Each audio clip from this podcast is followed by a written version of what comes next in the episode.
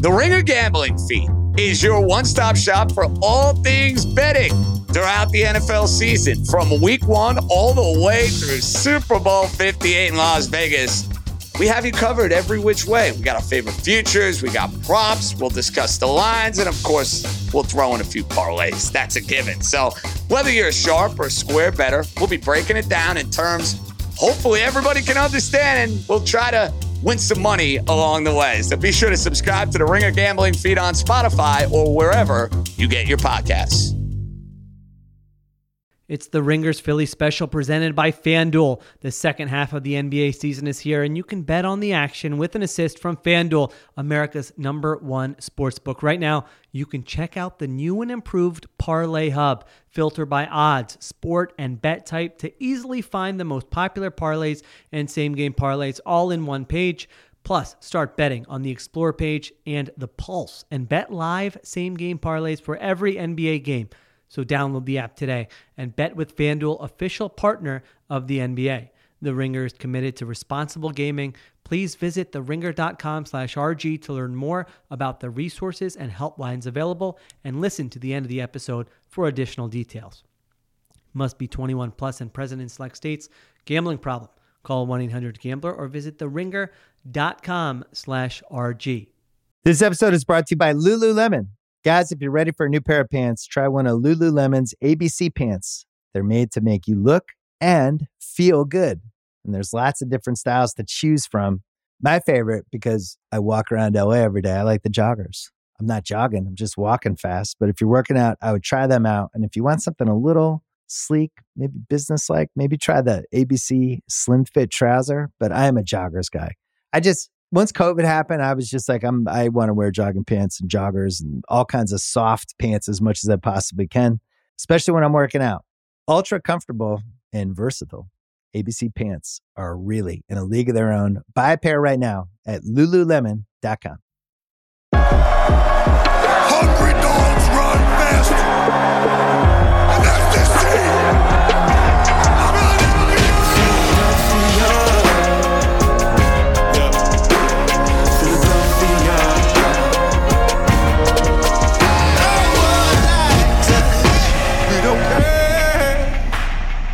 It's it's truly a Philly thing here. Welcome to the Ringers Philly special. Sheil Kapadia, joined by a guest he thought he was out. We pulled him back in because no one was more excited about the Vic Fangio news than this man. You know him, you love him, Shawn Syed from Zoomer Sports. Shawn, I mean, I told you we'd have you back at some point. I didn't think it was going to be like two weeks later. Sheil, I you know I'm an emotional person. Uh, I'm emotional b- to be back. It feels like you know you you press the retire button and then you say that you're back, just like a, a- literally a a few weeks later. There is nothing that could have been done to pull me further back in, but you know I'm I'm doing a little browsing on the Nike store. No free ads, obviously, but you know see what what the what new dry fits the Eagles have out there. Maybe uh, you look forward to next year a little bit. Yeah, for those who don't know, Shawn wrote an excellent piece. When was that? Was uh last? Was it? It was last off season, right, Shawn? Yeah, last January. Yeah, I think it was during the playoffs. Last January. Okay, during the playoffs. Uh, called the Book of Fangio, which you can read. But of course, we're gonna we're gonna dive further. We're gonna ask him follow ups. We're gonna say, oh, settle down. It's not all rosy with this legendary defensive coach. But the man, I, honestly, I think of every person in my life, I don't think anybody knows Vic Fangio's scheme better than Shawn. And so we are just doing an episode. This is Vic Fangio only. This I'll I'll take you behind the curtain here. We're recording this on a Friday morning. Uh, so there could be new. We don't even know who's playing the Super Bowl as we record this. We're going to put this out on the feed Monday, just so you have a deep dive on Vic Fangio. Because as soon as this news was announced, everyone's hitting us up. You got to have Shawn back. When's Shawn coming on? Uh, we got to hear more about this Fangio scheme. So uh, Eagles made it official per Adam Schefter. Vic Fangio flew in, signed his contract to become the new Eagles defensive coordinator.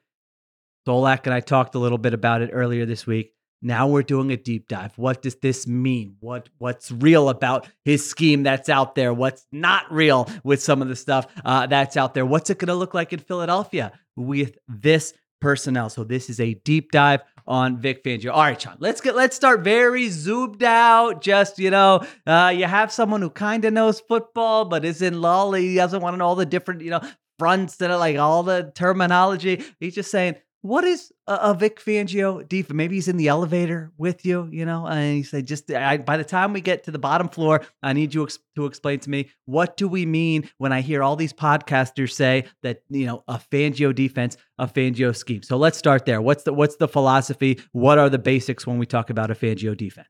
I think when you consider it at a high level, like well, any offense or defense, well, what is their philosophy? And then the scheme is, of course, you know, how how are you getting to achieve that. Really, the philosophy is they want to limit explosive plays. In the modern offense, you know, where we consider passing to be more efficient than running, the best way to score points and score points consistently is to manufacture explosive plays. So the whole entire thing is really functioning around stopping that particular action as a way to stop points. And the the kind of gamble is that the offense is likely to either make a mistake or the defense is going to force something negative, whether it's a tackle for loss or something, before an offense is really able to successfully have a you know 10 play drive, 12 play drive. There are so many things that can go wrong for an offense that the defense is hopefully able to take advantage. So I wouldn't call it uh, a passive philosophy. I think it's you know it's like a it's a well thought out philosophy where I think when Vic Fangio is kind of putting everything together, sure he involves some analytics, but like it is so in line with analytical thinking. Uh, that like the the beautiful marriage of kind of of the stats of it and the scheme of it to me like build a really really core philosophy. Now, if you're getting uh, Johnny Gannon flashbacks, if you're uh, listening to this, listen, we're going to get to what some of the differences might be because this is a philosophy we've heard before. You know, sometimes a philosophy I've ripped before. I'm saying defensive players, come on. They want to get after it. It's not about just preventing. Sometimes you give up an explosive play. It's okay. You know, hit the quarterback out all the old school stuff that, you know, I like out of my defensive football. So we're going to get to why this could be different, maybe why it wouldn't be different. All right. So the, the basic schematics of it, Shawn, I remember you talked about this during uh, our preview for Eagles Dolphins. And the big thing was uh, from a coverage aspect, it's going to look the same on the back end before pretty much every snap, where you're going to start with those two deep safeties. However, after the snap, you don't know what's coming. It could look a lot different. So it's all about. It's not about oh, all right, pre-snap. Where's the safeties? Are they one higher two? They're that might look the same pretty much every time, but they're going to rotate. They're going to change. You're going to play different coverages after the quarterback gets the ball. Is that the basic premise? And what are some of the other you know basic defining characteristics of what we might see? Yeah, I like to think of it, it is a rotational based defense. And so what the safeties are rotating to, that is what matters. Are they rotating to the weak side of the the defense in a way to, you know, bolster themselves against the run? Are they rotating to a specific receiver? Are they rotating back into a deeper coverage to make sure that they have two people over one receiver. That I think is an important thing. And kind of as you said, the phrase that I like to put together just to make that is like the illusion of simplicity. So it looks really simple at the start of the snap because as you said, it's going to look the same every single time. And you just want to make the quarterback post snap process for like half a second. That is really what you need. And if you can do that, if you can delay them, if you can get that, you know, one extra pat on the ball, the gamble is that, you know, your pass rush is able to get there. And then you know a, a, lot of other things are things that Eagles fans are now know and love from from last year and certainly the year before that. You got your you know your base, your odd front, your three three four where it looks like a five two. There's going to be a ton of nickel. There are going to be a ton of light boxes at the at pre snap. That post snap are not going to be light boxes. You see those safeties really drop in really regularly regularly and even when it's not like a like a pre kind of like, hey, we know we're going to do this. The way that the, the safeties, particularly for Fangio specifically, as opposed to some of their offshoots, they get downhill so fast. I think that is something that's like in their pedagogy, in the way that they teach it to their players. I think that is like even just starting up top, like that's the through line that I want to get through today is that like this specific teacher of the scheme is different than, hey, this is what this scheme is. So I think you, are going to see a lot of those coverages where you get cover two to one side and cover four to the other side. And those super super late rotations and what feels like a disguise. But again, you know, we're not like we the Eagles didn't hire a scheme; they did really hire a coach in this example. I can't get past pedagogy. I mean, wow, you're really upping the intelligence uh, of of the. You know, I used malleable in a uh, in a column the other week. I was pretty proud of that. Went back to my word smart days.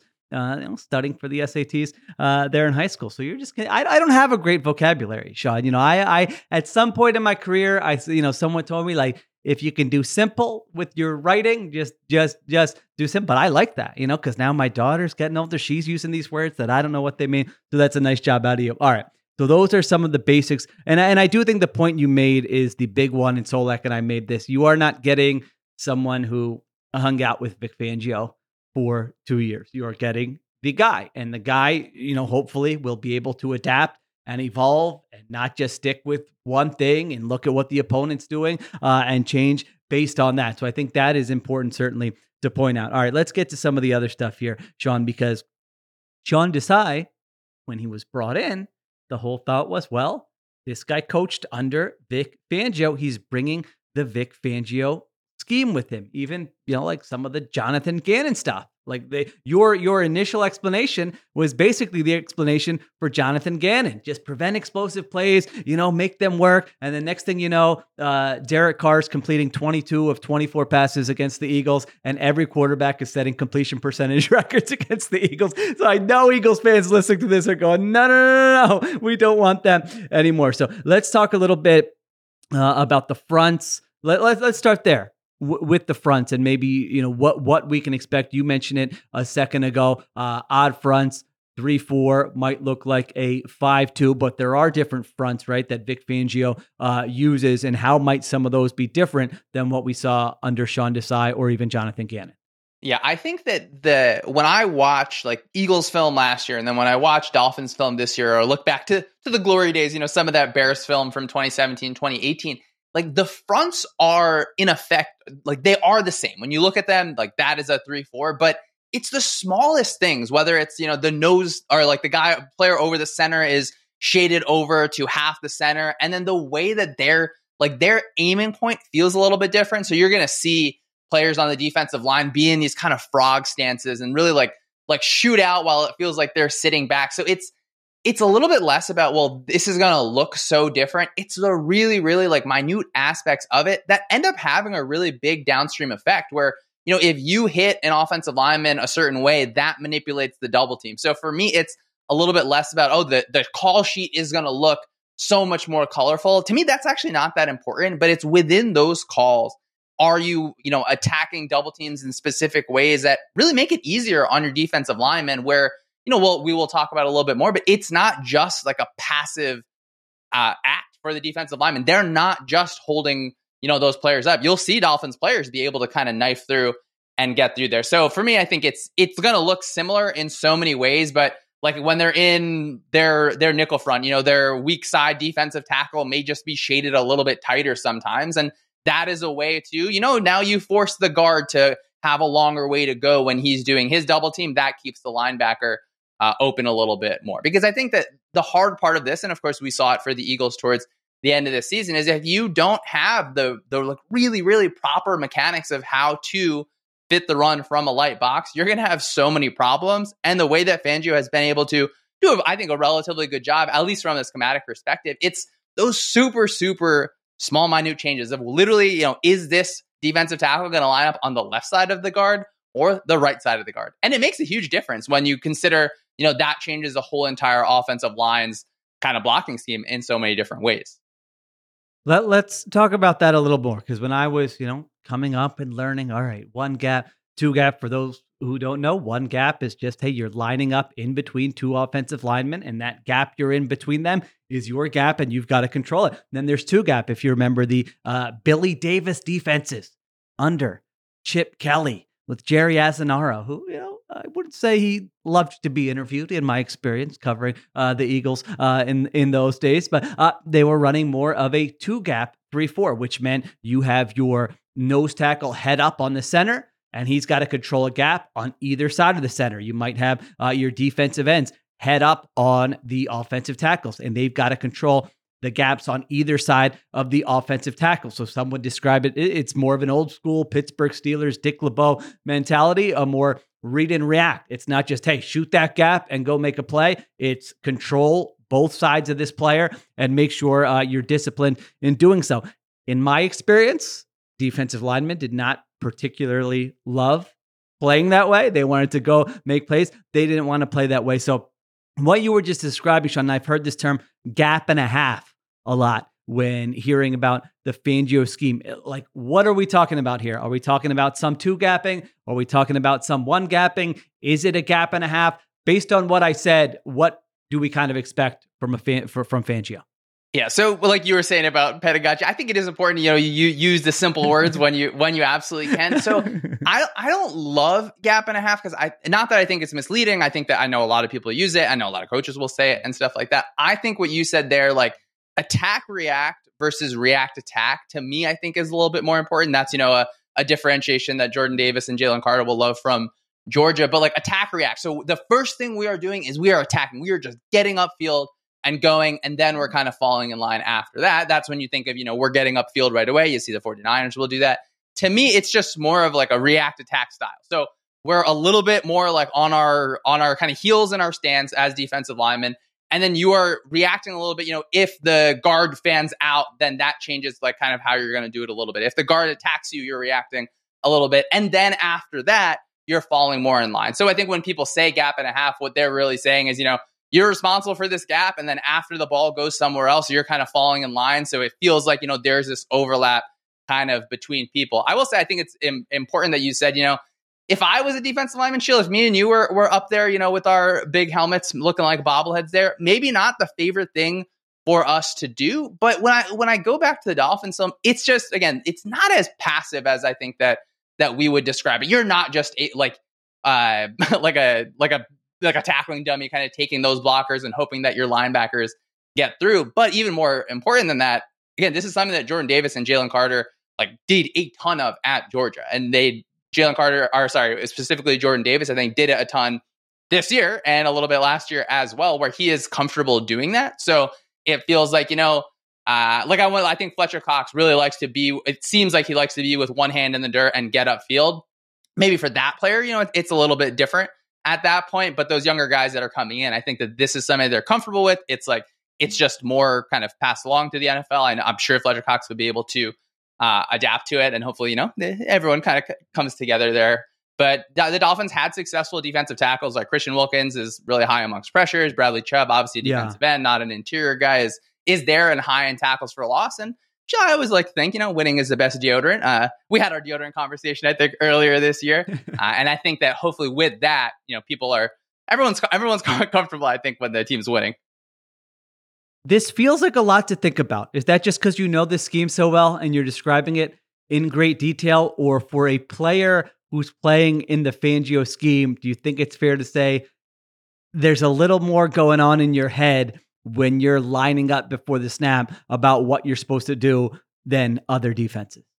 So that that's a really good question. I think that there is at least a little bit in that it's not just saying, "Hey, you need to you go get upfield, like play with your hair on fire," uh, which feels like an unsafe thing to be doing. But I do think that you still have to think a ton in those situations. Like you're you're not just running like eyes closed when you're getting straight up the field. You're still feeling, you know, okay, well, did the guard block down? What are the like six run concepts that are going to come off that? You know, is this running back on this certain path? So would I say it's more? You know, probably yes. I think, uh, but to me, these are players that are used to that and have had you know at least a year of of doing a lot of it. And you know, I think that in the end, you know, the, Sheil thinking isn't isn't the worst thing in the world. I do think that you can obviously get overflowed, but that's when it goes back to well, how is it being taught? Because it's it's less about uh, like we did the you know keep it keep it simple versus you know keep it likable and right. learnable. I think if it is if it is learnable, and my I do have faith that it, that it would be. Not that it wasn't last year, but I think that just like fine points are going to be able to be hammered down a little bit differently and hopefully lead to more positive results. It feels like that D line coach, whatever they do there, is pro. You know that that's going to be uh, an important hire based on what you're saying with the technique and uh, how you're deciding how you want to attack the offensive line uh, in different ways. But that was a good point you made. I mean, like you said, Jalen Carter and Jordan Davis were asked to do some of this, a lot of this in Georgia, would you say some of the techniques there, you know, and even uh, with the Eagles, this is not, is it, it's fair to say this is not going to be something totally brand new to them that they're learning on the fly, right?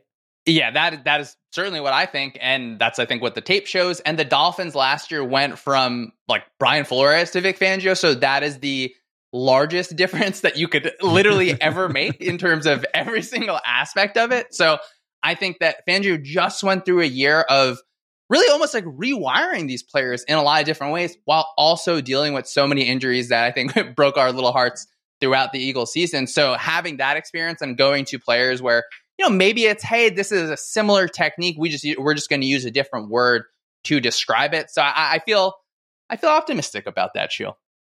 Yeah, no, it's. I mean, listen, that defense. We said it earlier this week. They were playing really well the second half of the season. Like there was a point week 17 or week 18, I was like, this looks like a top five defense to me. And then they just got crushed and crushed uh, by injury. So first half of the season, it took some time. Second half of the season, they were looking good. This transition will be interesting because some of this stuff, I mean, we were on an early pod where you were literally, you know, telling us the calls. I, I, think it was that Vikings game where you were giving us the calls, and they were they're literally from like the Fangio playbook. So it, this isn't uh, this isn't just going from one thing that's totally different to something new. It's kind of like, well, they were trying to do some of this, it didn't work, and now they're going to try to do it a lot better here this year. All right, uh, some other things here the the coverages, Shawn, and I know this is very very we could probably do three hours uh, on this, but just from a standpoint of how they did it under Sean Desai to what Fangio likes to do, uh, what can you tell us about what to expect uh, in, in that respect? Yeah, I do think that the coverages are going to be like in name, they're going to be very similar, but across the league, defenses are running like a set list of coverages and they look so so different for a few reasons i think certainly at the player level if you have a just like star at linebacker you know you can cover so much ground there by having them have the same exact assignment but like just, when you watch i keep the reason why i feel comfortable i think saying some of these things is because we watch the eagles film and we watch the dolphins film and it looks like the same like in theory the same exact call but how it expresses is so so different so you're going to see tons of cover three. Like there's going to be a lot of safety rotating into cover three. But we watched against the Cowboys, for example, which is a team that, of course, the Eagles are going to play. We're happy that that good old Uncle Vic got to prepare for the Cowboys at least once. He'll prepare for him twice with the Eagles. Just the way that space closes is a lot different. So I think that the Dolphins are were more comfortable passing off routes from one player to the other, which is great and something that I think we would have loved to see more of from the Eagles. It's hard. It's hard, I think, to teach. It's hard to have it have all of your players understand it, have it really understood live at that speed, and then like where the smallest window of opening is going to really allow a completion. But, you know, you think of CeeDee Lamb running across there across the field, he's probably going to beat whoever your nickel is, no matter what. But if the safety is in the position where it just gets passed off right to them, now that nickel person takes over that responsibility. To me, it's like how those routes get matched within the same exact calls, I think is going to look a lot different in in coverage because that's what the film shows from the Eagles film to the Dolphins film. Yeah, I mean, so much of it based on what you're saying so far, and we'll get to other stuff, is just like, how is it being taught? How do the players absorb what is being taught? Are the players good enough? Like, you know, flat out personnel. We all know personnel matters. The, like Vic Fangio has had defenses that have been mediocre before. I mean, this last year, what the Dolphins were middle of the pack uh, defense. Now that was a lot injury based, but even in the past, it's not like you hire Vic Fangio and you have a top five defense. Like it matters, you know, who you have uh, playing. We know that in the NFL. That's like number one takeaway from the NFL. Yes, coaching matters, but guess what? A lot of, I mean, how many times this year were we just like, one, it was a one on one, and this person won. Whether it was the Eagles' defensive line not winning, whether it was AJ Brown, yes, like those things come up over and over again in the NFL. All right, let's take a quick break. We'll come back. Lots more to get to. Vic Fangio, deep dive. Happy Super Bowl to all who celebrate from FanDuel, America's number one sports book. If you're like me, Super Bowl Sunday is all about scoring the best seat on the couch, grabbing your favorite football snacks, and placing some super bets. I'm leaning Chiefs plus one and a half right now. I'm just tired of losing on Mahomes as an underdog, but you can do whatever you want. FanDuel has so many ways for you to end the season with a W or two or three. Not only can you bet on who will win Super Bowl 58, but FanDuel also has bets for which players will score a touchdown, how many points will be scored, and so much more. If you're new to FanDuel, join today and you'll get $200 in bonus bets when you win your first $5 bet. Just visit fanduel.com slash ringerphilly to sign up. That's fanduel.com slash ringerphilly. Make every moment more with FanDuel, an official sports betting partner of the NFL. Must be 21 plus and present in select states. Gambling problem? Call 1-800-GAMBLER or visit theringer.com slash RG. $10 first deposit required.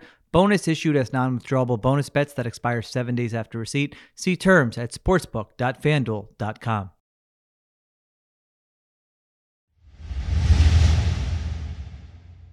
All right, we're back on the Ringers Philly special. Now, Solak gave a little anecdote uh, last week, you know, give the Stroudsburg connect, or this week, the Strouds, well, I guess it's last week by the time you listen to this, the Stroudsburg connection and why he was calling Vic Fangio Uncle Vic. Now, Shawn, for us, you know, uh, listener Megan uh, tweeted us, well, she says, shouldn't it be like Vic Uncle? You know, for you, she asked, well, yeah, that's true. Like that is what we do. Uh, so I don't know. What do you think? Should, I, should, should when I talk to you, we go Vic Uncle, and then when I talk to Solak, we go Uncle Vic. Should we take the Uncle Vic and flip it? Because I know people love. Listen, I know from listeners over the years they love. Uh, you know, like, like I said, oh, there's delivery Uncle. Oh, there's TV Uncle oh you know there's so and so auntie like this is this is how we do it uh in our culture. So w- what do you think? Do we stick with vic, vic uncle? Do we do an uncle vic just because that was the uh, original? Do we switch it up? What's your take there?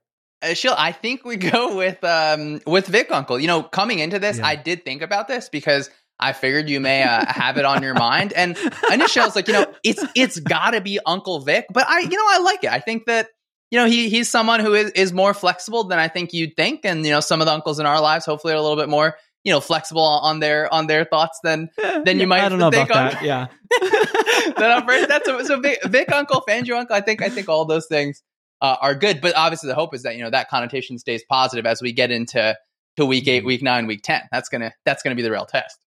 vic uncle all right yeah I mean, i'm sure i'm sure vic's come across some indians in his time yeah well so we'll, we'll, go- vic uncle we'll see if that sticks all right you had a little piece here, uh, Shawn, in our shared doc about what has changed over time. And I know one of the things uh, you, you kind of touch on here is pressures. And if you're looking at some stuff with Vic Fangio, typically has not been a big blitz guy. You know, 22nd in blitz rate last year with the Dolphins at 21.4%, almost identical to what the Eagles did. Now, it's important eh, in, in today's NFL is like very important to define what you're talking about with blitz percentages because we're talking about when I say that when you rush five or more. But what has become more and more in vogue is you rush four, you drop seven, but you're fooling that offense about which four are rushing the passer. We talked about it earlier this season the idea of creepers, where you have a second level or third level defender rushing the quarterback, you have a defensive lineman dropping into coverage. You're still rushing four and dropping seven, but you're not telling them which four you're rushing. Uh, and that's, you know, as you explained to us, that's when you're not showing blitz before the snap. Then we have sim pressures where you are showing blitz before the snap. You might go up there and you might mug the A gaps with your linebackers, but then you're still rushing four. Again, the offense, the offensive line, the protection doesn't know which four. You're dropping seven. And so the math is still working in your favor. You obviously have to have some versatile players, um, and, and it depends which four you're rushing. So talk to me about what has kind of changed over time with Vic Fangio's defenses and maybe touch on that kind of, uh, you know, h- how he got to different uh, pressure schemes in terms of getting after the quarterback. Yeah, I think that in the overall, if we t- say you know the Fangio system, I think that pressure. It's not that it was it was lacking particularly, but it's not like hey we're gonna be sending seven all the time, right? It, it looks different than Brian Flores' defense, where every defense looks different. But I don't think like at his core, Fangio wants to pressure. I think he wants to play with rushing four in seven in coverage. So to me, you know, those creepers you can call them replacement pressures for why we use different words for different reasons. As as exactly as you said, they're rushing four, but that fourth rusher isn't someone on the defensive line. So unfortunately, we're going to see some defensive ends dropping into pass coverage. But I will say that there's like a little bit of a different mechanic. Another way that or it's a little bit more specific, but they'll call them like bonus fire zone. So when we think of fire zone, we think of three deep, three under. And then that bonus is a player dropping. They'll often game plan it to a really specific spot. So we have four under, three deep, where it feels like, hey, they just have seven in coverage, but it's a little bit more specific than I think, hey, we're just dropping to in open zone. So I do think this year Fangio did lean a little bit more into those creepers where you're sending that nickel fairly often. And really, you know, Fangio's been doing this since like uh, like the early 2010s, and he did it at Stanford in a lot of ways. You know, him and Rex Ryan are like the, the godfathers of the the creeper. So it's not something that is is new for him. I just think that he has such a good understanding of really when to bring them out. So we're gonna have times this year where the offense is in empty, and then they the whip is the is the like blitz pat. So it's the will, the weak side linebacker uh, to that weak side B gap, and then like the defensive tackle is gonna kind of able to you know take care of the, a player there. The linebacker just plugs in, and it's just a free runner just because it's an understanding of the offensive line's rules. So if you know the offensive line's rules really really well, which there's only a certain number of offensive pass uh, pass protections that there can be, uh, then you you could really really attack it in a lot of ways. So I feel comfortable with that. Um, and sorry, whip is whip is will to the B gap. I'm not sure if I said that correctly, Sheil. It is important to yeah. me that I that I get those things right. Where you got a player and face, you got that linebacker going straight through that that B gap. And as a free runner, when you're only rushing four, so it feels really nice to be able to manufacture pressure in that specific way. It's so funny having this conversation as a reminder that like of how nothing is brand new, nothing is done like totally different than everyone else, and so much of it is just about like you mentioned, like the the the coach when to call it, how you teach it, do the players absorb it. I mean, you're talking fire zones again. Billy did like Billy Davis came up under Dick LeBeau, the father of like the the fire zone, right? Where you're um, you know, like Shawn said, it's it's rushing five, dropping six into coverage, three under, three deep. And it's like, if you're an Eagles fan, you're like, man, you're bringing up a lot of Billy Davis. You're bringing up Johnny Gans. You're bringing up some of what we saw last year. This doesn't sound great to me, but uh, it's important to remember that, yes, the person making the calls, when to call it, how to teach it. That that's really what this is going to come down to. It's not going to be brand new ideas, maybe a little bit, but not totally brand new ideas that you've never seen before on Eagles film. All right, let's talk about what we saw a little bit in Miami this year. Uh, Shawn, the latest iteration of the Vic Fangio defense. So they finished 19th in defensive DVOA, 22nd against the pass, 16th against the run. Again, I would tell you that they were playing really well. They were really getting it together in the second half of the season. They got Jalen Ramsey back. Uh, and then they, I mean, just decimated by injuries. I think one of the most injured defenses probably in the NFL.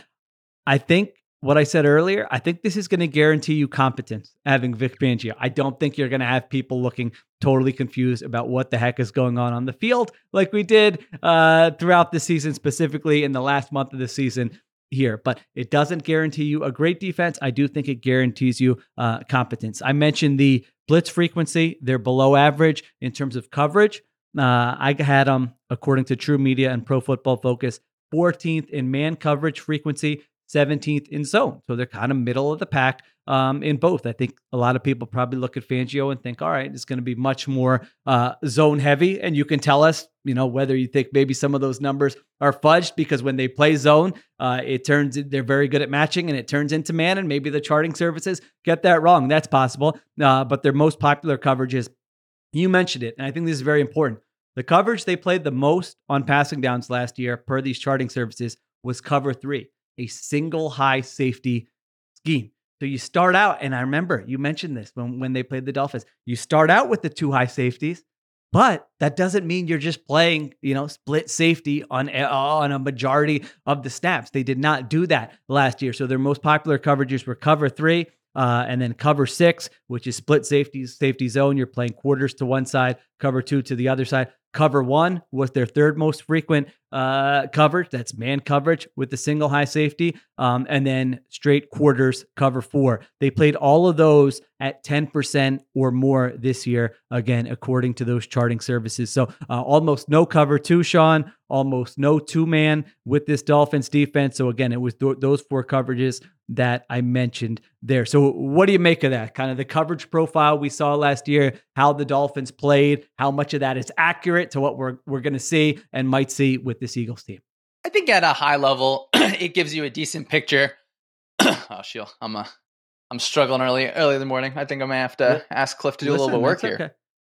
I know. Well, listen, Cliff had to, you know, uh, I I forced Cliff to do uh, an early pod here because I'm doing a little lunch. Naya's got a half day today, and I, I don't. I didn't even get to ask if Cliff was able to get the lift in this morning or not. So I felt bad about that. I'm hoping either he got it in or he's got a little afternoon there. So this is this is on me. I made you get up early. I'm, you know, maybe shortened Cliff's uh, workout here. Let's see. Cliff's dropping something uh, in the chat. Uh, Cliff says, yeah, look, he already got the lift in. He says pizza later. I mean, I'm telling you, Shawn, this like Cliff is like might might be the most have his life together like a nice, organized, healthy way in terms of just health, work, social, like his balance. I mean, we might have to do a whole show on it at some point in the off season. All right, there you go. I bought enough time to let you get a little little little drink there. We don't need to edit that out. Listen, a little cough. People cough. It's okay. You have conversations with people. Their throat gets a little. That happens to me all the time. We don't. This this is real life here on the Ringers Philly special. All right, Sheil. on. It's just always good to be, you know, paired with a consummate professional, a professional that that I mean, that was that didn't even feel like stalling. I was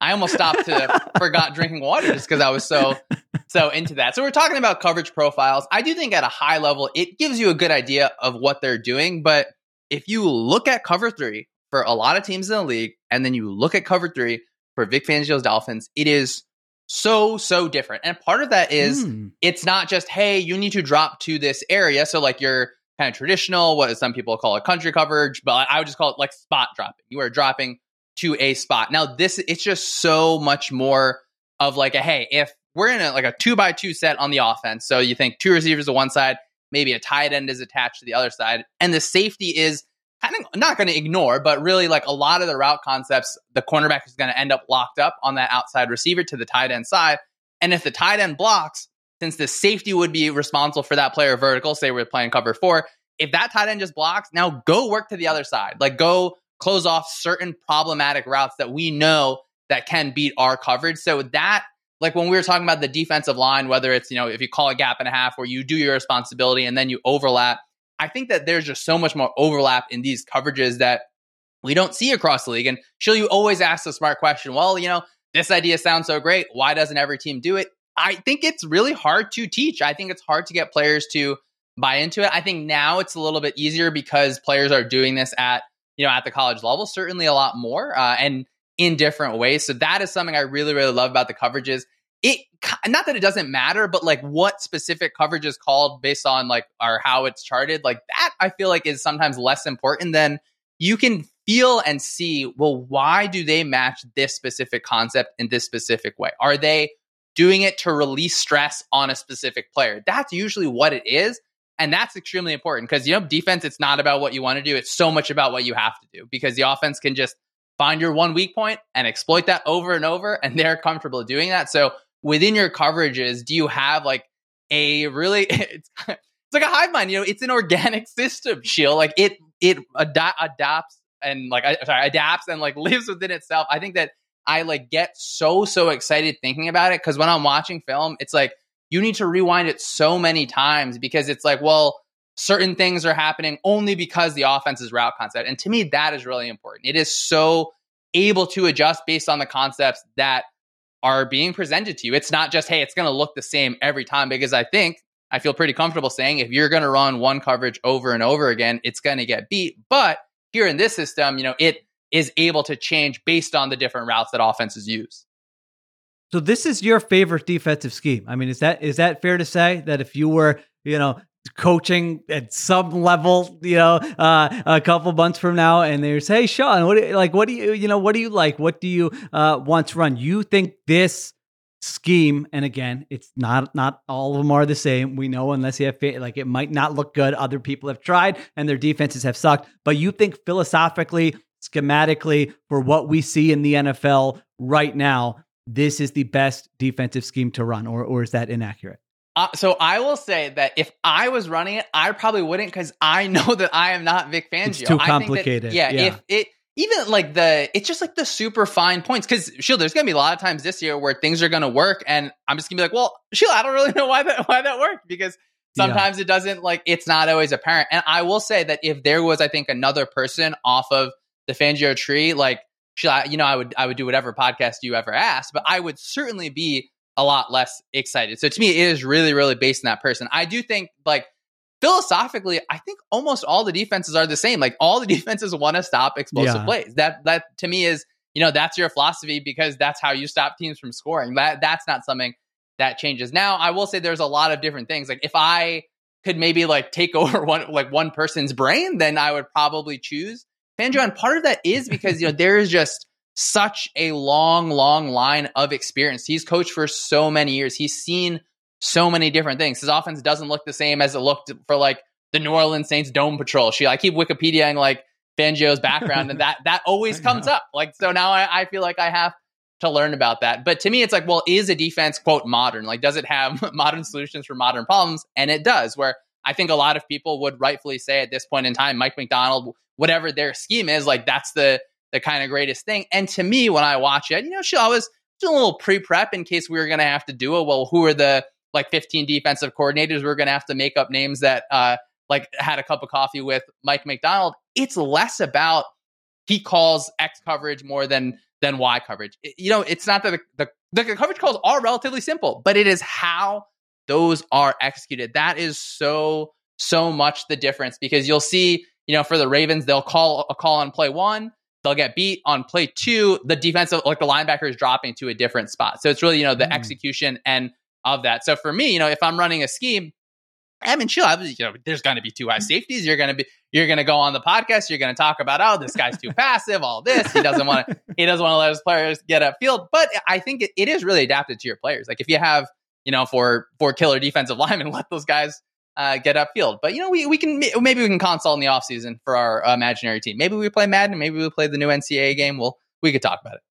Yeah, your point about cover three was such a a good one. You know, if you were to Google cover three right now in the diagrams, you would see you would say, all right, it's a three deep zone with four underneath defenders, and you you would see that uh, on the diagrams where you know if if you're running this at a basic level, the, def- the underneath defenders are getting to certain landmarks, and they got their eyes on the quarterback, and then you know you're trying but like this is this is different. To your point you're trying to match you're you're trying to hug up uh, on those receivers you're trying to anticipate route concepts you're trying to anticipate how the offense is trying to attack you. So again like you mentioned same call cover 3 one way cover 3 two way it's going to look a lot different. I mean you could have a spot where man they're just playing basic cover 3 and these receivers are right be, you know are finding these voids in the zone and they're catching all these passes what's going on this sucks and you could have cover three, and it's like, wow, the quarterback has nothing to go. Those defenders looked like they knew exactly what was coming. They had a beat on the route concept, and that. So uh, I do think that's important to point out. It's also, again, we keep mentioning this.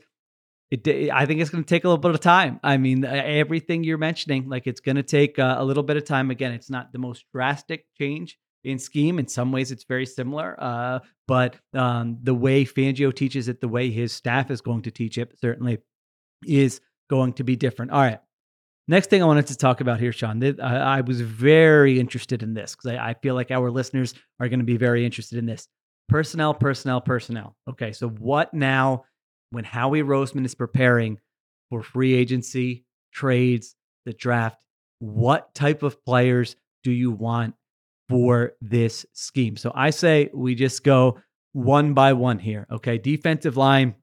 This is not edge defenders. We'll get to that next. This is sort of interior defensive linemen. Uh, Shawn was explaining it earlier how they're asked to play.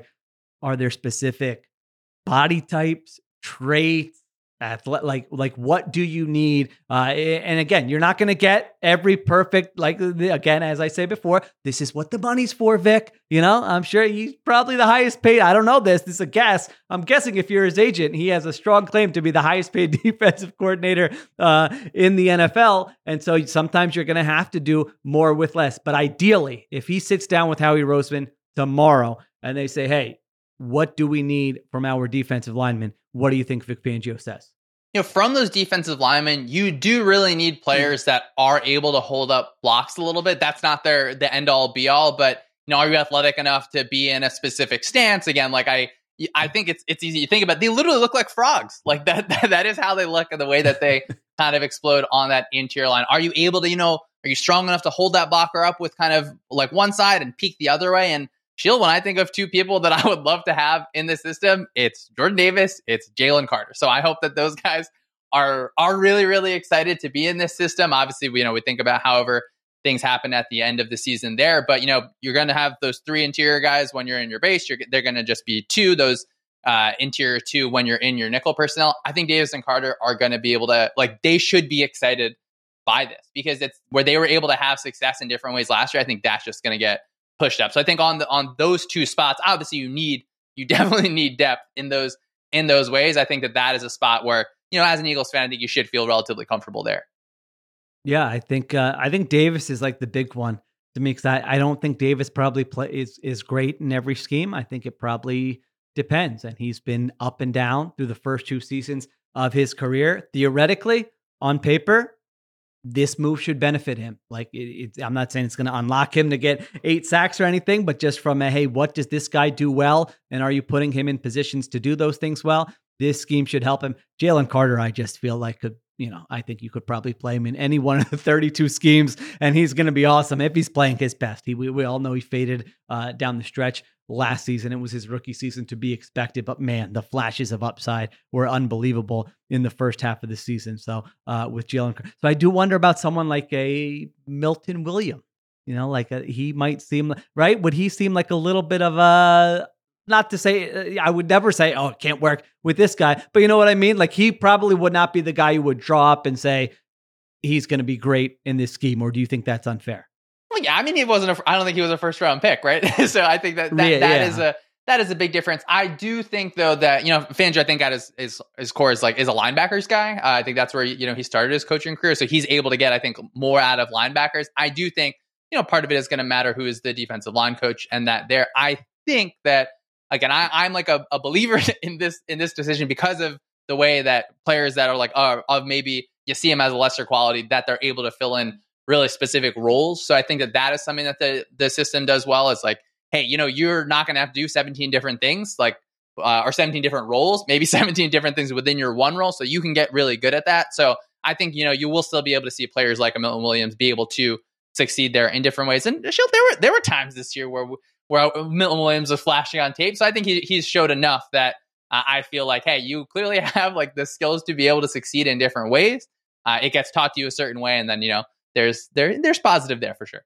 Yeah, no, I, I like Milton Williams. I thought Milton Williams had a good year. I was just wondering from like a you know schematic perspective, but you know a lot of times you're playing four down, third down, you're you know you're you're rushing the passer, right? So it's like all right, there we always have to remind ourselves of that. All right, edge defenders in this scheme. So we, you know, we've had a Haason Reddick, we've had a Josh Sweat here yelling at the, the sideline, what's going on? Why are you dropping me into coverage? It's a two minute drill. Uh, I get paid to rush the passer. I got a contract coming up. Josh Sweat running to the flat, looking very uncomfortable. All right. These edge, these edge, Brandon Graham said he wants to come back for another year in locker room cleanout. Shawn, what do we think? What do you need from the edge defenders in this game? I think you do have to be able to set that edge in the run game, particularly you know when you're in that base three four look. Uh, I think that he Fangio might prefer like just bigger bodies. So you think of Bradley Chubb, you think of like Khalil Mack at his kind of prime at a high level. But I think part of that is just Jaelan because Phillips. Who, who, yeah, yeah. There. Well, yeah. I'm, that Jaelan Phillips is like is a real freak athlete. So that that's yeah, actually a good example because to me that feels like okay, he's Fangio's not saying well we just have to have like one specific player, player, one specific body type to be able to play this. If you were an edge rusher in this, like you were going to have a lot of pass rush snaps.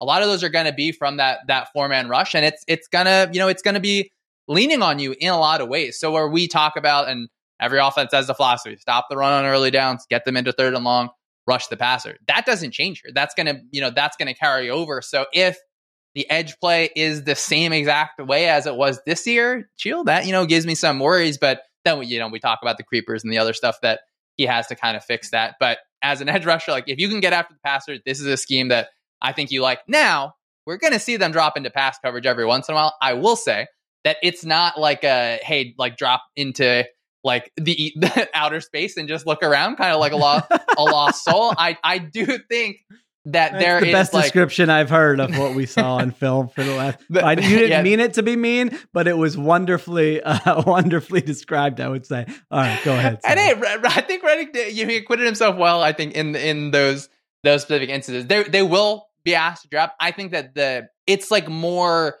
purposeful might not be the word, but it's more directed. I think where it's hey, like you're dropping like kind of like more to this receiver in a way, so it's not just you know you're kind of like looking both ways there. So a lot a lot of these things are edge specifically edge and defensive linemen. A lot of you know, it's it's the same as what was asked for kind of last year. And I do like that you know Howie Roseman has had to kind of build this roster for for two years around a lot of these kind of similar body types.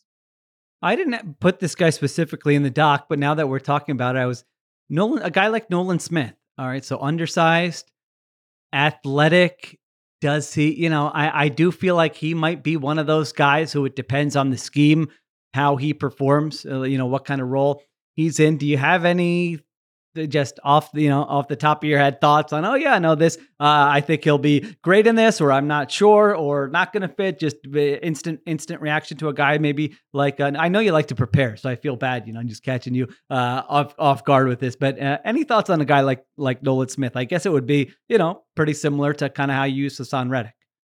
Yeah, I mean, you you know, I love to prepare Sheil. I I think I mean he is he is an athletic freak. Like Nolan Smith absolutely is, and I think that Fangio likes people that are athletic freaks the same way that that kind of everyone would. I think you know maybe you see him a little bit more in that that four eye spot in in base a little bit where you saw him in that like uh interior spot a little bit more at Georgia. Now, obviously, the body types that they faced on the offensive line at at Georgia were different than the NFL. Like it is, it is a noticeable kind of difference. I think that we're we're to have to see more pass rush snaps from him overall. So I think we'll be able to see fairly quickly, you know, is this a player that's going to really be able to have an effect on the edge in a lot of ways? And Fangio, I think maybe you know what, like he, I don't think he loves necessarily uh like like younger players all the time. I think maybe he ha- it seems like you know players come out and say you know he has a little bit of a shorter leash with them in a few ways. But I think you know if if Nolan Smith is exploding ex- like exploding off that edge, Fangio's going to fall in love with him in absolutely a second. So I'm I'm that's a player that I think I'm really excited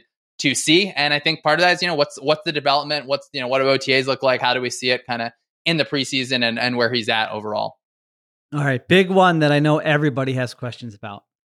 Line you just mentioned, Fangio's got a linebackers background. We're talking off-ball linebackers. We're not talking about edge defenders. I mean, the guys you wrote in this in this doc. I mean, Patrick Willis, NaVorro Bowman, Roquan Smith. I mean, these are like elite off-ball linebackers. We know the Eagles currently uh, may not have anybody who would be mentioned in the same breath as those guys. If you have average linebackers, if you have below average linebackers, is it going to be a disaster in this scheme? Can you get by? Is it linebacker friendly? Do the linebackers need to be the stars? Let's let's you know uh, flush this out about what's real and what's not because th- this is going to be a question that's posed to Howie Roseman. I can already tell all offseason long he got a little defensive in the end of season press conference. And Kobe Dean, you know, Zach Cunningham, the tape was great, uh, type thing there. So tell us about the linebackers in this scheme.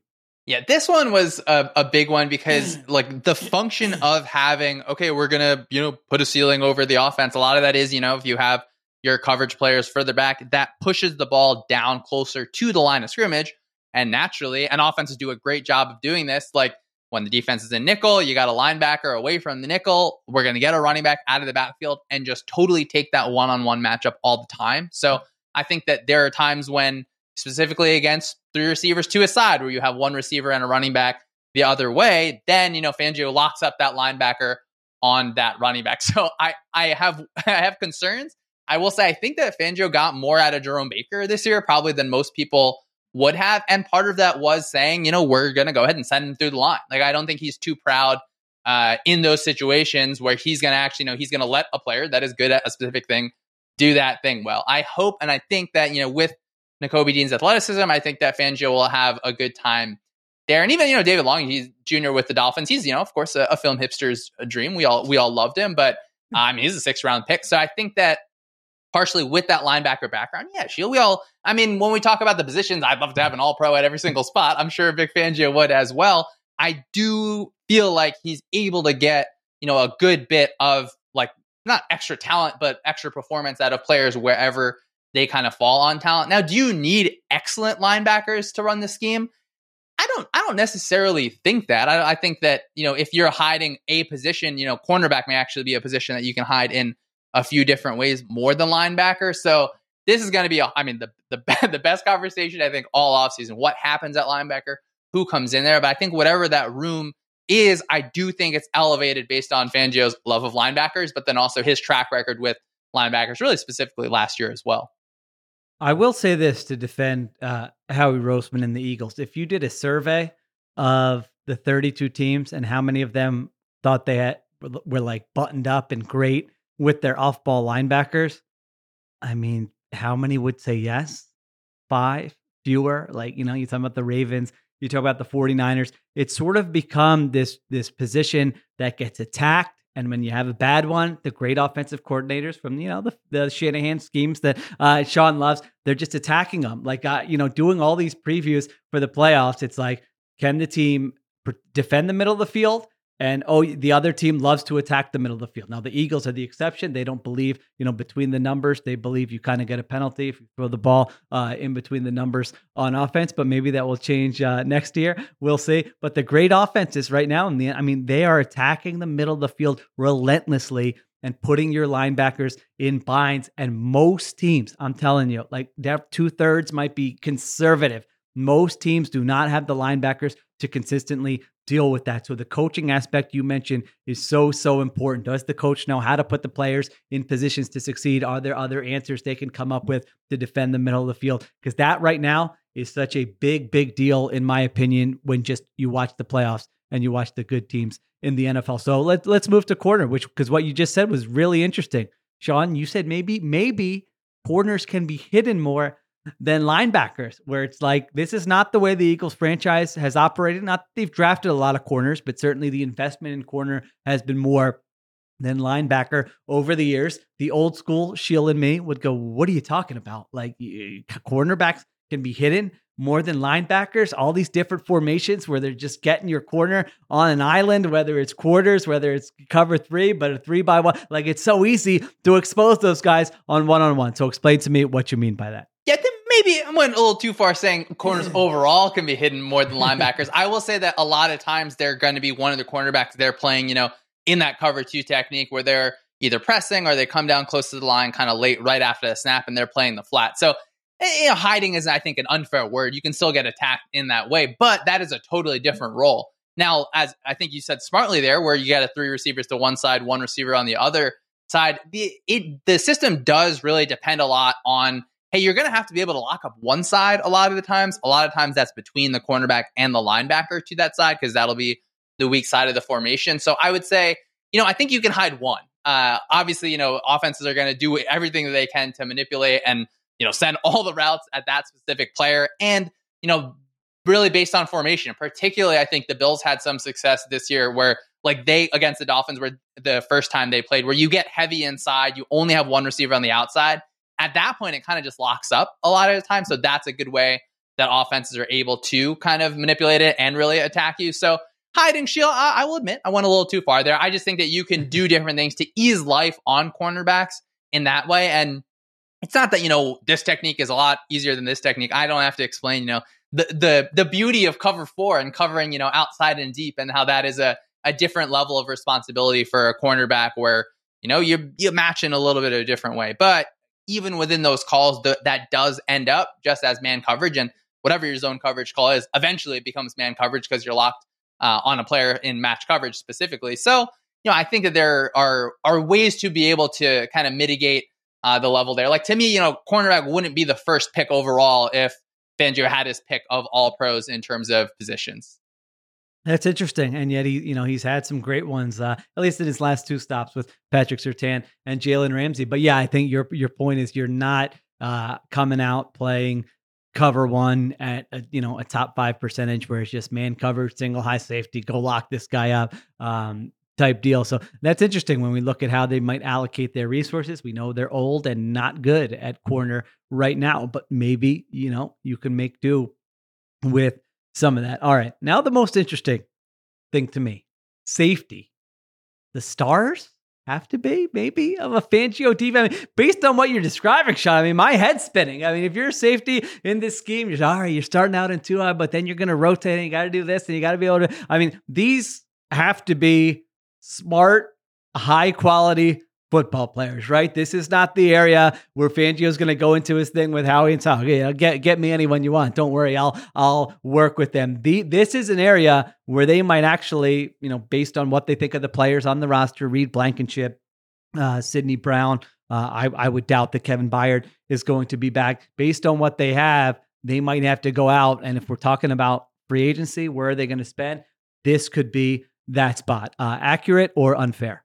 I think that the safety position is is obviously it's important that the interior defensive line can you fit the run from a light box, but your safety is so two safeties are so important in this. Part of it is are they versatile enough where you know you're not tipping everything off by you know okay well we always know that this safety is going to drop into the box we know exactly what coverages you're going to get to we feel more comfortable with that and he i mean he's got a real good list of you think of eddie jackson you think of justin simmons you think of Jevon Holland really even Last year, I think he played really well in a lot of different ways. You have to be able to fill space in the run game. You have to be able to relate to routes. You have to be able to know when that you're taking the receiver from the nickel and when that player can kind of drop back. And then when we talk about, you know, it's it's really hard to quote hide linebackers, but one way to take a little bit of stress off them is, you know, you drop that safety down in coverage and now the linebacker just has less like physical space that they have to cover, particularly horizontally when they have the kind of support of the safety there. So it's a it's a hard position. I think. I think that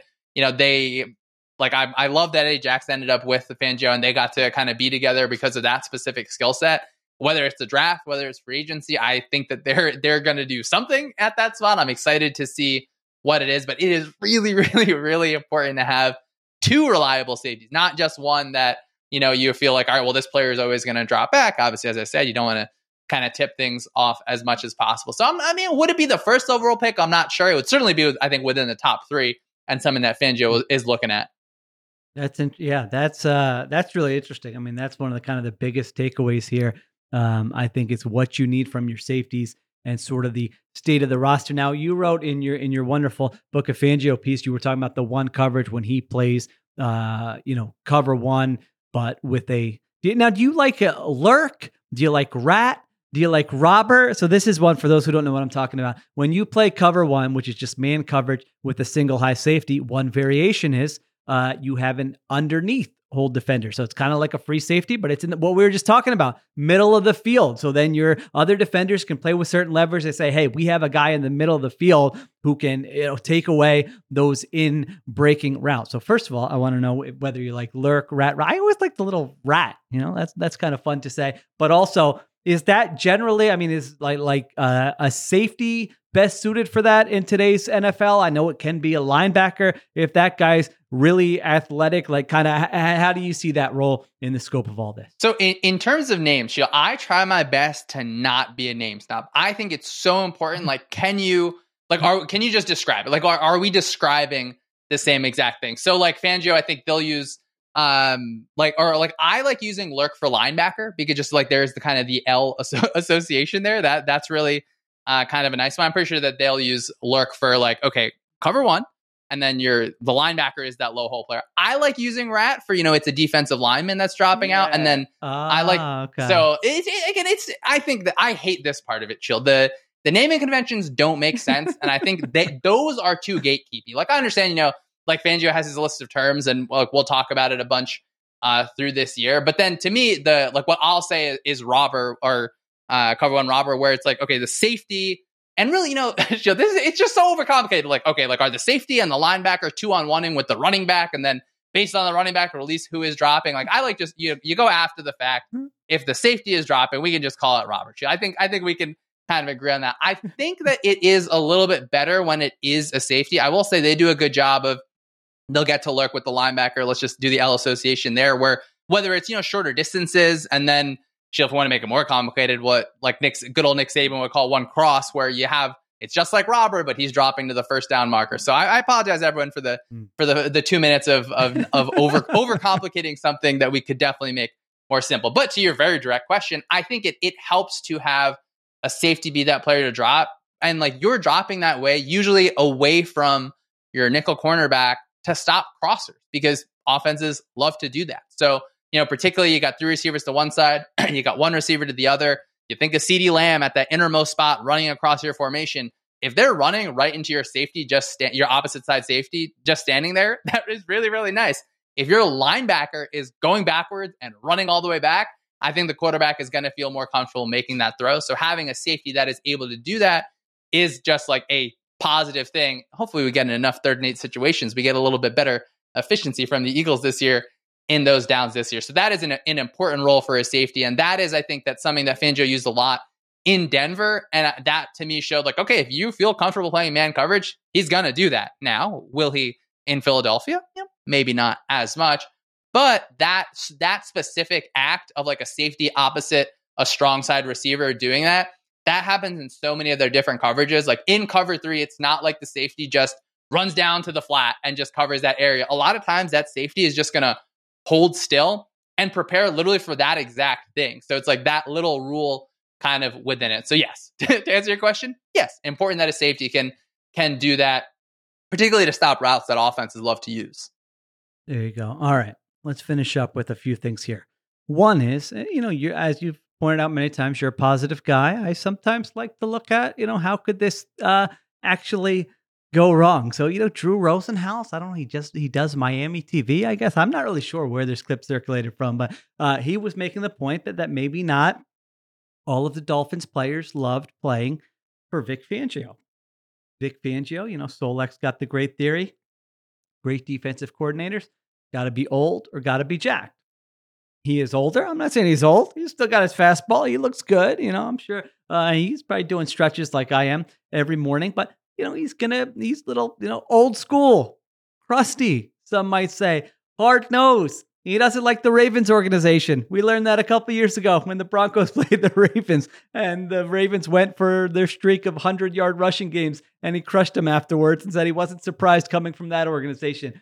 Obviously, had some issues in Miami. I don't think the plan last year was let's get Vic Fangio for, for a year and then move on. And the defense actually played pretty well. So that tells you there was some kind of conflict there from a personnel standpoint. I'm sure Fangio, as we just talked about it, what he wants from different positions. Is he going to be able to see eye to eye with the personnel staff, with Howie Roseman in this building about who they should sign, who they should trade for, who they should draft? Those are some of the concerns, I think, um, if you're wondering about, well, settle down. It's not all rosy. This might not go great here. So that's the downside.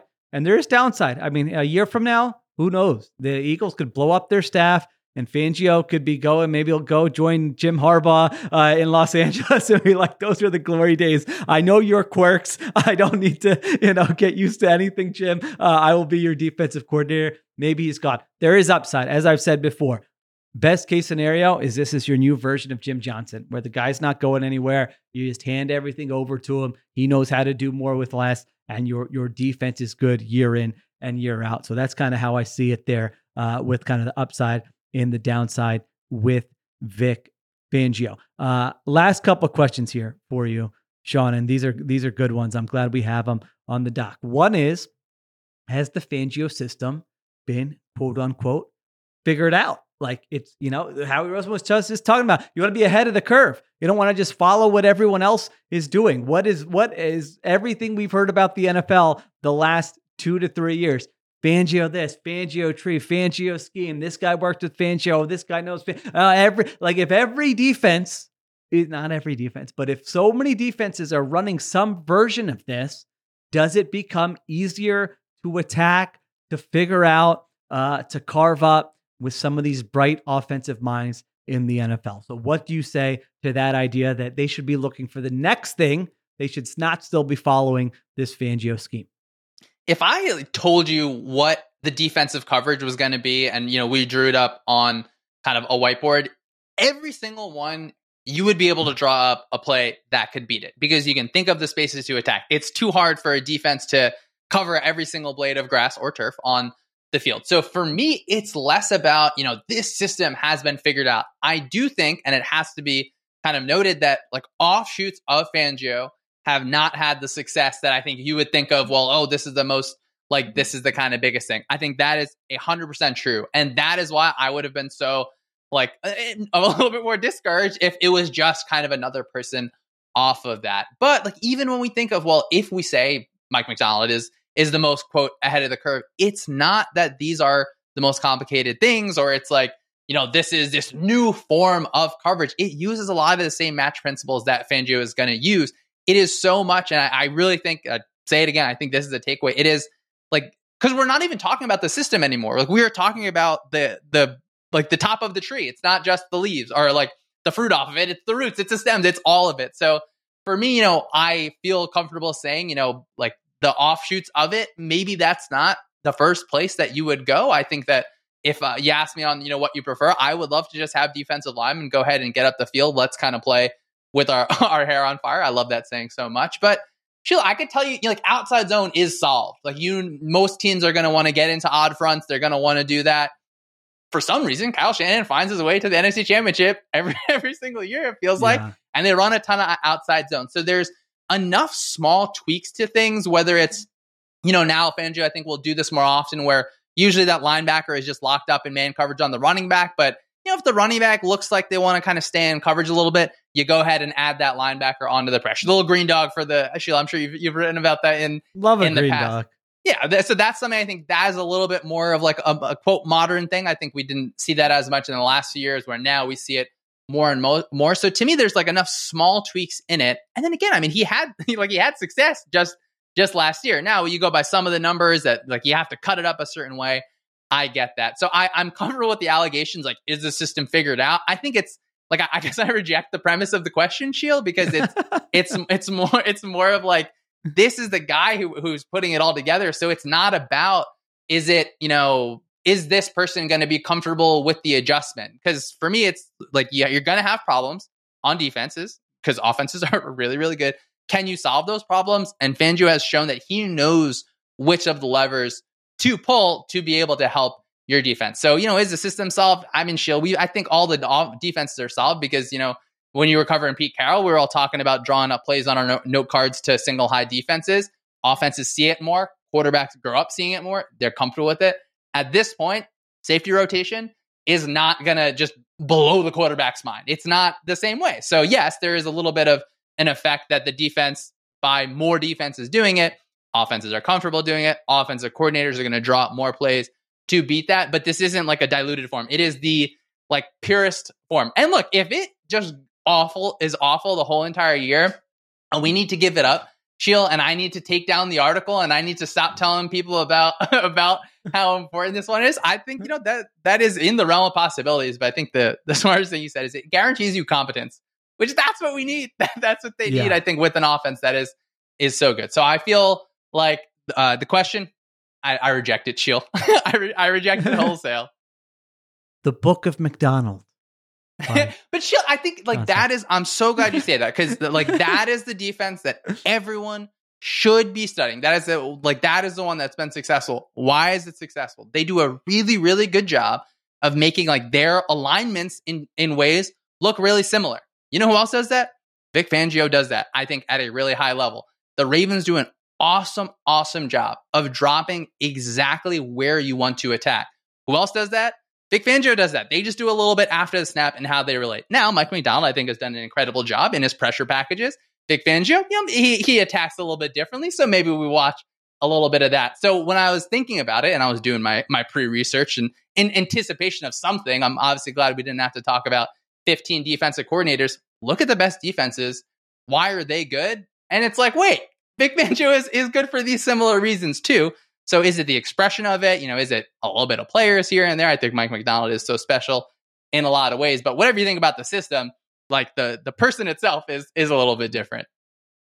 Yeah, you can't overstate how much football the guy has seen, right? Like you mentioned. I mean, he has to think about it. When he's with the Niners and Colin Kaepernick, it's like, oh my, what is this zone read? I mean, you're running the quarterback. What? Like, remember, we were literally ten years ago. Those were the conversations. You can't do that the quarterback's going to get injured. And now just it's like half the league is doing that. Then he's in Miami and he's working with Mike. Now we're talking about the Shanahan. This is what's in vogue. He's seen practice. He's seen reps of that. He has inside knowledge of these different schemes. So uh, flexibility important, ability to adjust is important. but this guy, like, there, there's really not much this guy has not seen.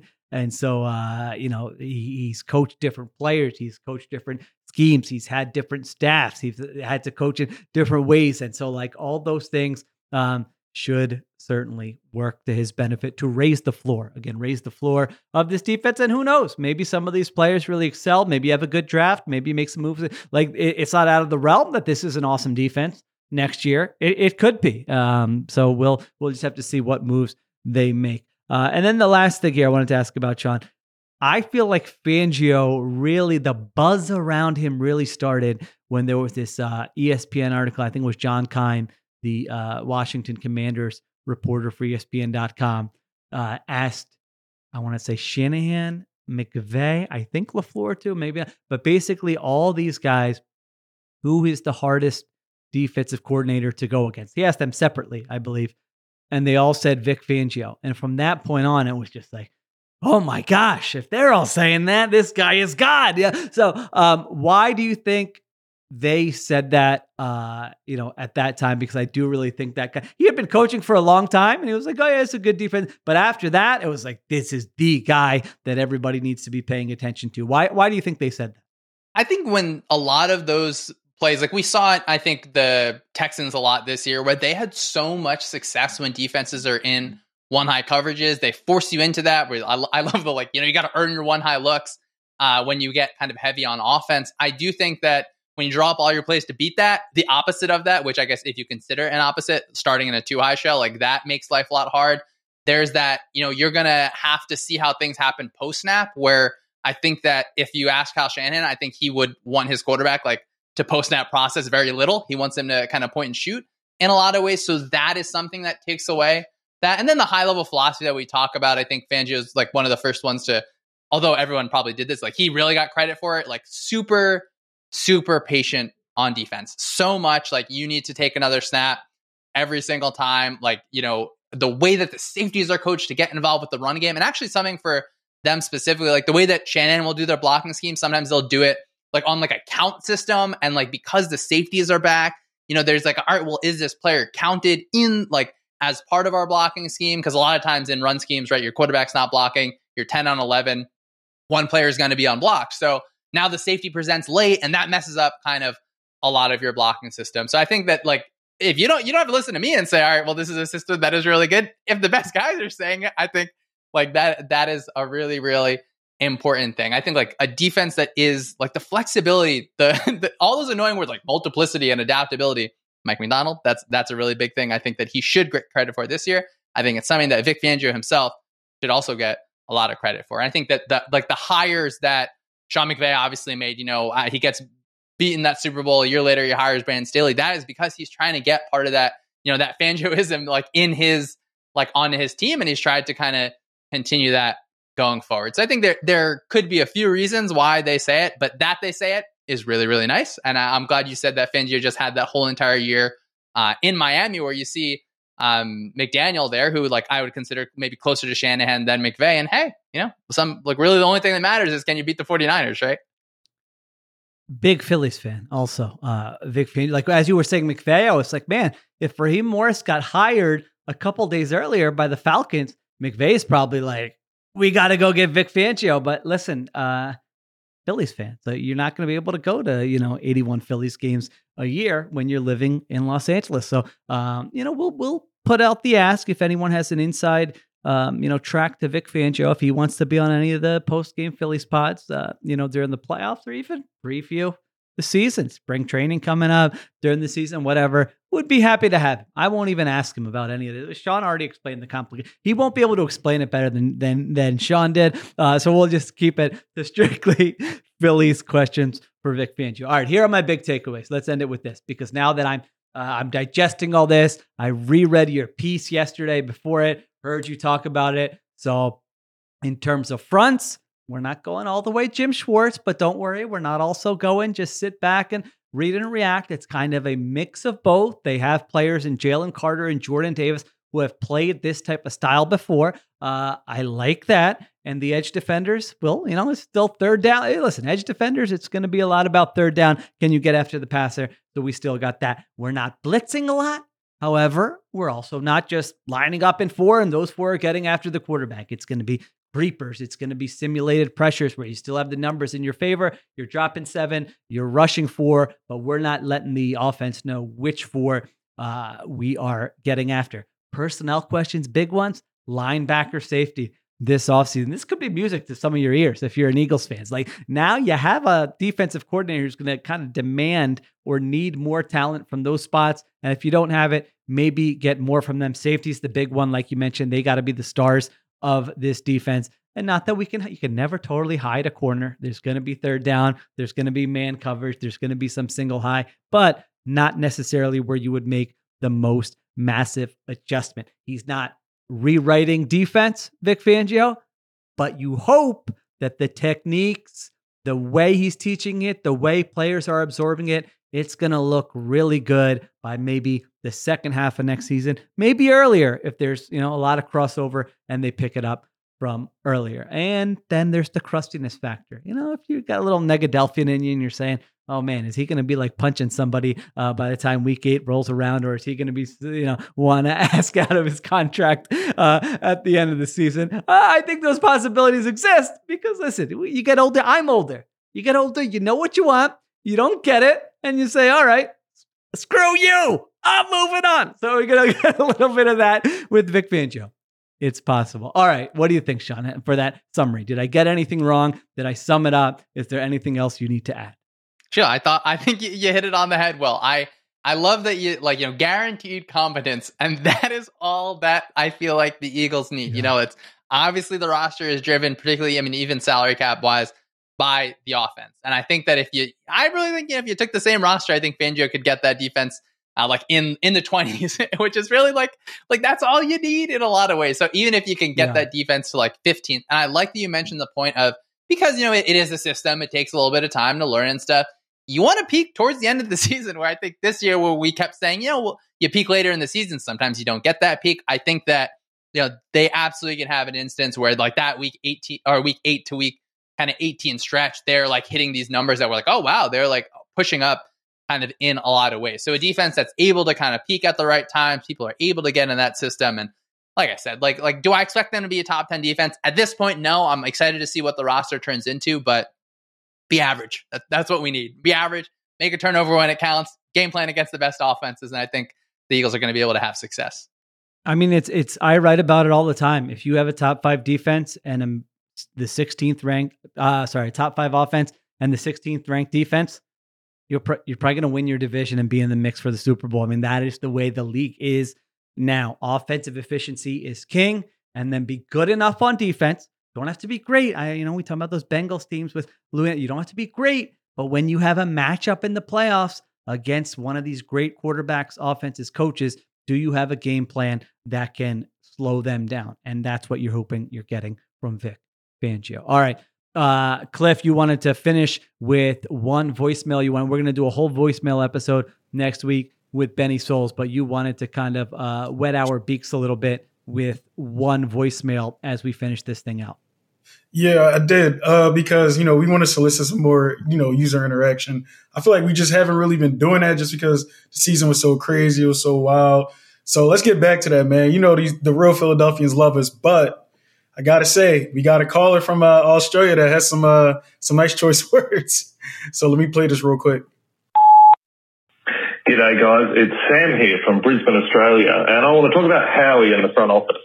I feel like in the preseason, everyone was saying the Eagles had the best roster in the league or, or top three at worst. You know, fantastic, Howie, no notes.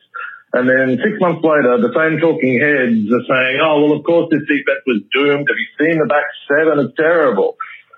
There's been a lot of talk about bringing new ideas and new people onto Nick's coaching staff. But my question to the one bald Indian bold enough to take a stand on 30 year old corners, and I guess to his skinny white mate as well, is what concepts or what personnel should Howie be looking in to bring into the front office to stay fresh in building this roster? Thanks, boys. Love your work. Uh, first of all, amazing Australian accent, number one in the power rankings in my book. Love it, Sam. Thank you. I mean, you know, he's a loyal listener because he gave me credit for uh, you know, the 30 year old corner thing. I was screaming on top of the mountains before the season. Everybody chill out with this defensive roster. These guys fall off a cliff quickly. I was giving you the numbers. Yo, you Patrick weren't wrong Peterson- either, yo. Yeah. yeah, I, I think I think at some point like week five, I was like, I was like, damn, Bradberry and Slay aged ten years before. Yeah, it happens. This is not uh, new. So okay, so he's but you know, uh, I think that the defense now the defense. Remember before the season, not to you know uh, throw shade at Betty Souls, but we did a, a show about where do you think the Eagles defense is going to rank, and I said 16th, 17th. I mean, it's on the ringer.com. I thought it was going to take a big step back, middle of the pack. He didn't think so. So some of this, not to say I know everything. I've been wrong about a million things. That was one thing I saw a step back. I didn't see this much of a step back. Now I will say this: with Sean Desai, they were like 22nd in DVOA. We forget this. It, uh, not to say Desai did like a great job. They were not the disaster they were, where guys didn't know what to do. That's why that move was so disastrous at the end of the season. So, um, you know, what new I- voices? How is not going to bring in a lot of new voice. Come on, this is this is the this is uh, not to say like he's had good people work under him. They've gone on to other organizations. They've been GMs. That's not like a knock that he doesn't bring anybody in, but like this is his show. Like his, his job is literally to take the input from analytics, from scouting, from coaching, from ownership. This is what being a GM for most or a lot of organizations in 2024 is. It's not just you're not on the road scouting everybody. You're taking the information from people you think are good and trust, and you're putting it together and you're making decisions. Now, to Howie's credit, I'm telling you, this offensive roster, we might never see a GM for the Eagles put together an offensive roster. So this is me defending Howie. That's as good as the roster you had in 2023. Like that isn't that should not they should not have been 10th in DVOA with better coaching. That is a top three unit in the NFL. You had a top five offensive line. You had a top five group of wide receivers. You had a top five tight end. Your running backs were good enough. And Jalen Hurts the previous year was much better. And most of the people were healthy. That is on coaching over the front office. I think they knew with the defense they weren't going to be as good. I think they thought what we were just talking about. I think they thought great offense, mediocre defense were contending for a Super Bowl. They still won 11 games. They were in the wild card round. Defense, complete disaster. Offense wasn't well coached. So um, I'm sure you'll see some changes with you know the the front office. Like I do think they try to identify talented people and bring them in. But again, at the end of the day, it's not like a you know just the way like like and he's you know they've gotten to the Super Bowl twice in six years. Like you know for all like I've criticized Howie way more in the past. I think he's been on a pretty good uh, two or three year run here, maybe the best of his uh, career. So I don't know that that's necessarily like what they should that they need like a new voice in the front office. Um, I think they've made pretty good roster decisions here for the most part. You're not going to be strong in every area. Um, but they've been very strong on offense, which is more important than defense. And now we see what they do here uh, when they get the new coordinator in in Vic Fangio. So there you go. That's my answer. Thank you, Sam. That was awesome. Uh, thank you for the shout out on the corner thing. Uh, and yeah, nothing wrong with being a handsome bald Indian man. That you know, Cliff was saying he disses you. That's a compliment. My book, you know, Cliff. That I refer to myself as that. There's nothing wrong with that. All right. Definitely The- do. What's the voicemail line, Cliff? If people want to get in the okay, I got show you. next and week. by the way, this is a Philly pod. This is not just Eagles. So if you got any question, right. we talk Flyers too, by the way. So if you got any Flyers right. questions as well, 215-315-7982. So hit us up. Um, Sixers, Eagles, Phillies, whatever. Any question. By the way, Sheil. I forgot the Phillies have a series in London this year. I was totally know looking into it. I was looking into it last night. You know what? How are they going to do that while my girls are still in school?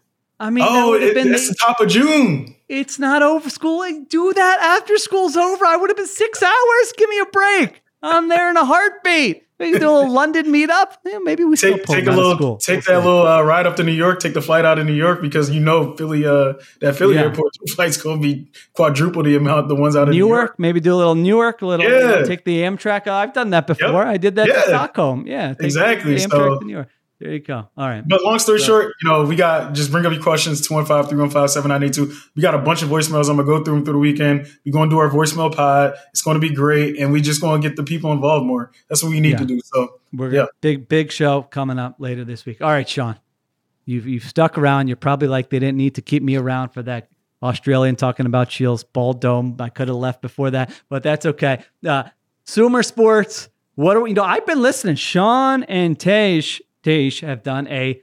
They do a fantastic pod on. So I'm telling, if you want to be smarter about football, like they are mixing the analytics with the scheme. They're talking about these games. I'm sure you'll be talking about the Super Bowl matchup, which we don't know as of this recording. But everyone, go check that out on the Sumer Sports feed. Uh, anything else to plug here, Shawn, as we look ahead to the Super Bowl and the offseason? Sheila, I appreciate that. You know, follow follow at Syed Schemes. Uh, I I would would love you know keep keep increasing. I love all the Fangio love for people, different people, kind of reading the article, rereading the article. And Sheila, you know, if people come to the Stats and Scheme podcast on the Sumer Sports Show feed, you know, I host it, so there is a little bit where like you're the Vic Fangio and I'm the Sean Desai. So like, will it be a little bit diluted? You know? oh no, who's bit. Patricia? Keep Well, him out. guess- Get him out of here. We'll see, we'll, we'll see next year if I get replaced. You know, you know who who is that? But like I said, you know, you gotta, yeah. I think listen to the podcast. It's fun. Give give me some feedback. I I don't have the same ability to extend that welcome at the start, Sheil. It's it's really special for you. I say welcome. I just you know, can't execute it the same way. So you know, follow along, list long, and then we're doing a Super Bowl preview, kind of similar to the way that we did our playoff preview. Uh, that will be coming out. Uh, maybe in, was it like the the Tuesday before, the Monday before the Super Bowl? Give people a little bit of break over that weekend. But you know, make sure you read Sheil's picks column for this weekend. Cannot wait. It's going to be some some good football, even if it doesn't include the Eagles. There you go. Again, we're recording this Friday, so we don't you you know when you're listening to this who's in the Super Bowl. We don't know as we record this. And listen, Shawn does a great job hosting. So uh, make sure I, I the Matt Patri- I guess the Matt Patricia to end on this. If we want to extend the analogy, it would be like your co-host. The Tage would just have no idea what to do. Like he would be, do I speak now? What topic are we on? That that I think would extend it if you know you then turned into Matt Patricia. All right, that's not going to happen. Listen to that. Check it out. Thank you to Shawn. This was uh, no, you're not getting this anywhere else. Okay, this level of expertise on Vic Frickin' Fangio, the new Eagles defensive coordinator. What to expect? We will build on this in future shows. We got a long way to go as they bring in personnel. We'll bring Shawn back in, uh, and we'll talk about it, and we'll talk more about the Eagles, the OC search, all that stuff later this week. All right. Thank you to Cliff. Thank you to Shawn. Everyone, appreciate you listening to the Ringers Philly Special.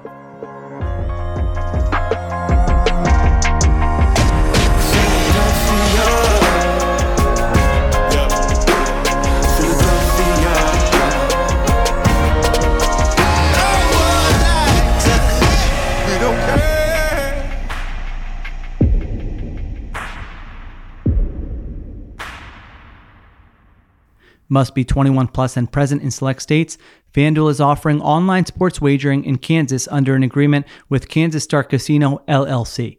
Gambling problem? Call 1-800-GAMBLER or visit fanduel.com slash RG in Colorado, Iowa, Kentucky, Michigan, New Jersey, Ohio, Pennsylvania, Illinois, Tennessee, and Virginia. Call 1 800 NEXT STEP or text NEXT STEP to 53342 in Arizona, 1 888 789 7777, or visit ccpg.org slash chat in Connecticut, 1 800 9 with it in Indiana, 1 800 522 4700, or visit ksgamblinghelp.com in Kansas, 1 877 770 STOP in Louisiana, visit mdgamblinghelp.org in Maryland, visit 1 800 gambler.net in West Virginia, or call 1 800 522 4700 in Wyoming. Hope is here. Visit gamblinghelplinema.org or call 800 327 5050 for 24 7 support in Massachusetts or call 1 877 8 HOPE NY or text HOPE NY in New York.